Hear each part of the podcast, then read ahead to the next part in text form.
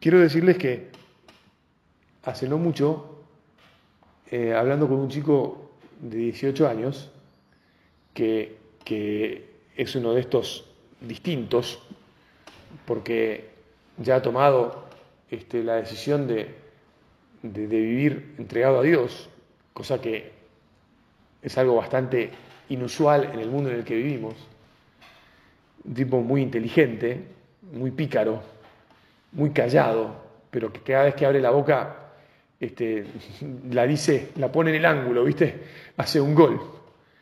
Este, de hecho, la primera vez los encontramos y lo primero que hizo fue cargarme. No habla mucho, pero ya me conocía, me había visto y ¡tuc! dijo algo gracioso que era tomándome el pelo. Dije, epa, ¿qué pasa? Así, así nos conocemos. Bueno, no importa. Él me dijo, y mira, así no te la van a tomar. ¿Qué es lo que no me iban a tomar? Porque yo dije, bueno, este, estar con Dios supone ser felices. Y me dijo simplemente, mira, así hoy no te la van a tomar. La gente te va a preguntar, ¿y por qué? Yo soy feliz de otra manera. Bueno, estamos en un momento bastante fuerte, ¿no? Aquí algunos de ustedes son, no te voy a decir que tienen 18 años, pero son bastante jóvenes. Están mucho más cerca de él en edad que lo que estoy yo de los más mayores de aquí, digamos. Yo ya soy, tengo edad de ser abuelo hace rato, digo, tengo, mis compañeros de colegio son abuelos, algunos, bastantes.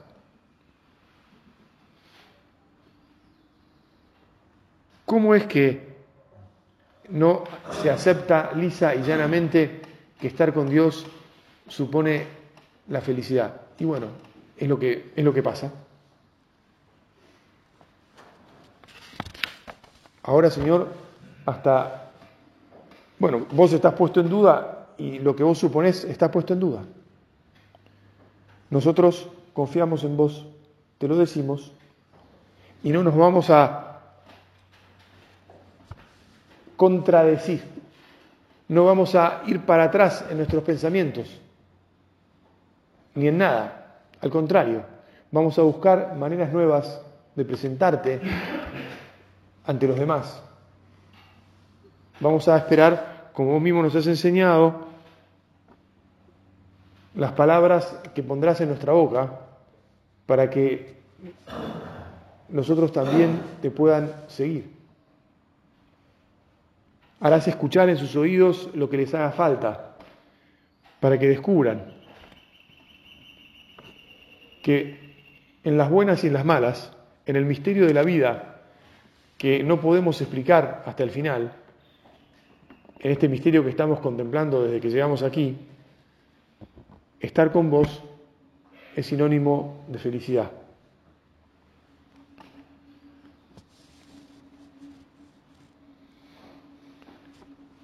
Hace, un hace años ya, bueno, no demasiados, pero bastantes,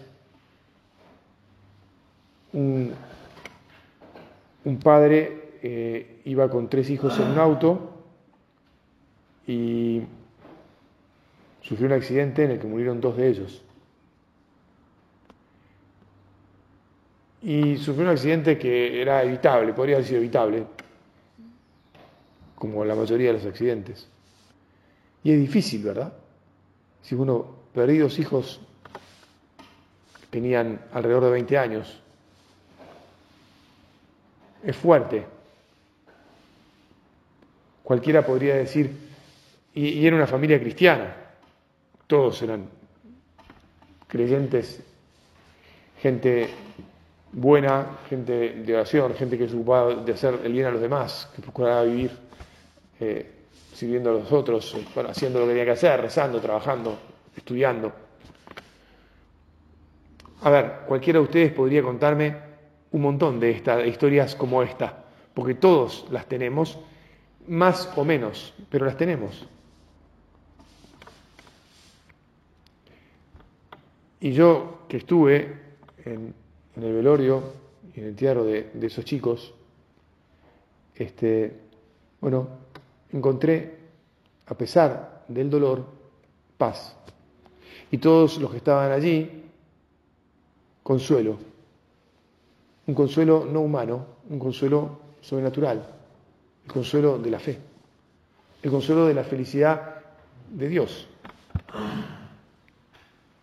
El consuelo que encontramos en la vida de todos los días, que también, por lo tanto, está, se toca, es real cuando hay cosas extraordinarias, difíciles. Porque si sabemos vivir en lo cotidiano con el Señor, si procuramos encontrarle en nuestro, en nuestro corazón, como empezamos la meditación, hablando de que el reino de Dios está en tu corazón, entonces lo que pase, aunque nos afecta, porque no vamos a decir que somos de, de acero inoxidable, ¿viste? Las cosas no, no, no, nos, no nos mueven ni un pelo, no. Las cosas nos mueven todos los pelos que nos tienen que mover. Lo que no nos mueve es la convicción de que somos amados, de que somos hijos, de que estamos destinados a la felicidad y que vamos a ser felices independientemente de lo que pase. Y que somos felices, aún abrazando las dificultades, la cruz, que ya tendremos que meditar más en profundidad sobre ella, pero como la abrazó nuestro Señor. Bueno, me queda dedicar unos minutos al tema también importante que ya salió en esta meditación, que es el tema del trabajo. Ustedes como hombres abran sus corazones sobre su vida familiar con quien los ayude, aquella persona a quien le pidan consejo, si es un sacerdote, un sacerdote, si es un amigo, un amigo. Cuenten las cosas que les pasan. Y si, y si les parece que no les pasa nada, sepan que les pasan cosas. Y entonces vean en la manera de charlar con Jesús para que después sepan en dónde encontrar un consejo. Porque es necesario, nos hace falta. Pero bueno, decía el trabajo. En el trabajo nos encontramos con Jesús, que tuvo un taller y que sirvió a los hombres trabajando toda la vida, hasta que, hasta que empezó su vida pública. Primero como aprendiz de San José y como hijo que ayudaba en su casa, como todos los niños que tienen que aprender, y después como ayudante y después como, bueno, cuando, cuando José ya no estuvo, como el carpintero. En el Evangelio nos lo dice el hijo del carpintero y el carpintero. Es decir, qué bueno es saber que ahí, si vos sos chef, si vos sos eh, médico, si sos piloto de aviones o si sos jardinero, lo que sea, ahí estás encontrándote con el Señor, estás haciendo lo que Él espera de vos, estás administrando la creación y cuidándola, estás amando, estás sirviendo, estás siendo hijo, hijo libre, que vive como hijo del Padre que nos ha puesto todo en nuestras manos para que lo llevemos de vuelta a Él. Qué, qué, alegría más profunda, qué serenidad, ¿no? Viste que hay gente que se vuelve loca trabajando porque quiere ganar plata, hay otra que se vuelve loca trabajando porque quiere ser el mejor en su, en su este, ¿cómo se llama? En su especialidad, en su métier.